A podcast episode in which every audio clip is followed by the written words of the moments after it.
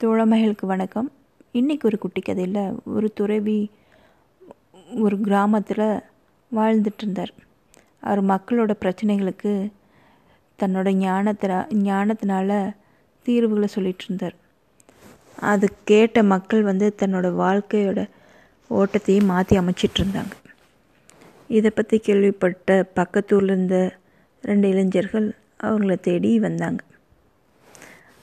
அவங்க ரெண்டு பேரும் ஒருத்தருக்கு ஒருத்தர் பார்த்தது கூட இல்லை. அப்போது இந்த குருவை பார்க்க போகிற இடத்துல அங்கிருந்த சிஷ்யர் சொல்கிறாரு குரு வந்து ஒரு நாளைக்கு ஒருத்தருக்கு தான் பதில் சொல்லுவார் அப்படின்னு. அப்போது அவங்க ரெண்டு பேரும் பேசிக்கிறாங்க சரி என்ன பண்ணலாம்? ஒருத்தருக்கு தான் பதில் சொல்லுவார் அப்படிங்கும்போது பேசிகிட்டு இருக்கும்போது ஒருத்தர் பற்றி ஒருத்தர் பேசிகிட்டு இருக்கும்போது தான் தெரியுது ரெண்டு பேர்த்துக்கு ஒரே மாதிரி பிரச்சனை அப்படின்ட்டு. சரி நம்ம யாரோ ஒருத்தர் கேட்போம். அந்த ஒருத்தரோட பதிலே நம்ம ரெண்டு பேரும் எடுத்துகிட்டு செயல்படலாம் அப்படின்னு சொல்லிட்டு சிஷியர்கிட்ட சரின்னு சொல்கிறாங்க நாங்கள் ஒருத்தரே கேள்வி கேட்குறோம் அப்படின்ட்டு. அப்போ அந்த குரு வந்து தியானத்தில் இருக்கிறார். இப்போ போய் அந்த இளைஞர் வந்து தன்னோட பிரச்சனையை சொல்கிறார் இந்த மாதிரி எனக்கு வந்து வேலையில் ஒரு நிரந்தரத்தன்மையே இல்லை. என்னை ரொம்ப வேலை புழியிறாங்க. மன நிம்மதியே இல்லை சந்தோஷமாக இல்லை வாழ்க்கையில். அப்படிங்கிறான். வேலை வந்து ஒரே போராட்டமாக இருக்குது என் என்னையோட ரொம்ப இதாக இருக்கிறவங்கள வா முன்னேறிட்டு போகிறாங்க அப்படின்னு சொல்கிறாங்க அதுக்கு குரு வந்து சொல்கிறாரு துறவி வந்து சொல்கிறாரு ஒரு ஒரு கோப்பை சாப்பாட்டுக்கா அப்படின்ட்டு சொல்லிட்டு கண்ணை முடிக்கிறார். அப்போ ரெண்டு பேரும் நன்றின்னு சொல்லிட்டு போகிறாங்க ஊருக்கு. போகிற வழியில் ரெண்டு பேரும் பேசிக்கிறாங்க. குரு கரெக்டான சரியான பதில் சொல்லியிருக்கிறார்ல அப்படின்ட்டு. ஆமாம் அப்படின்ட்டு ரெண்டு பேரும் போ போகிறாங்க அவங்கவுங்களோட பாதையில் போய்க்கிறாங்க.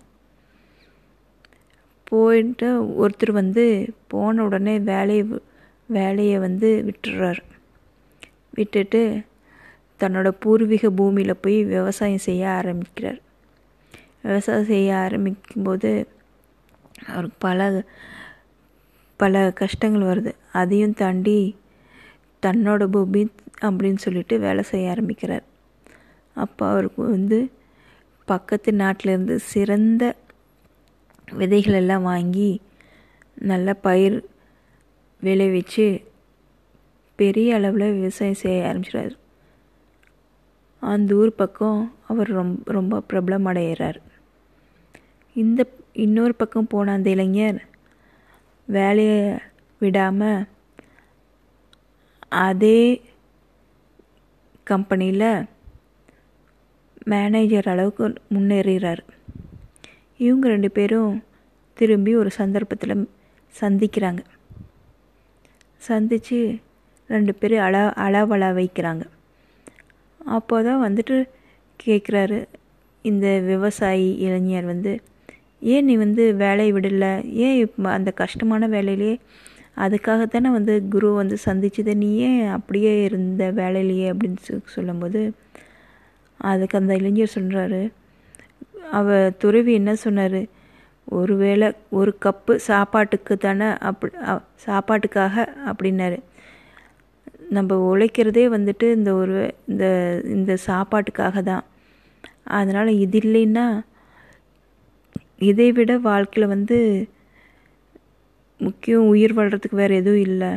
இந்த சாப்பாடு நமக்கு வேணும்னா நம்ம உழைச்சி தான் ஆகணும்னு சொல்லிட்டு நான் கடுமையாக உழைச்சேன்.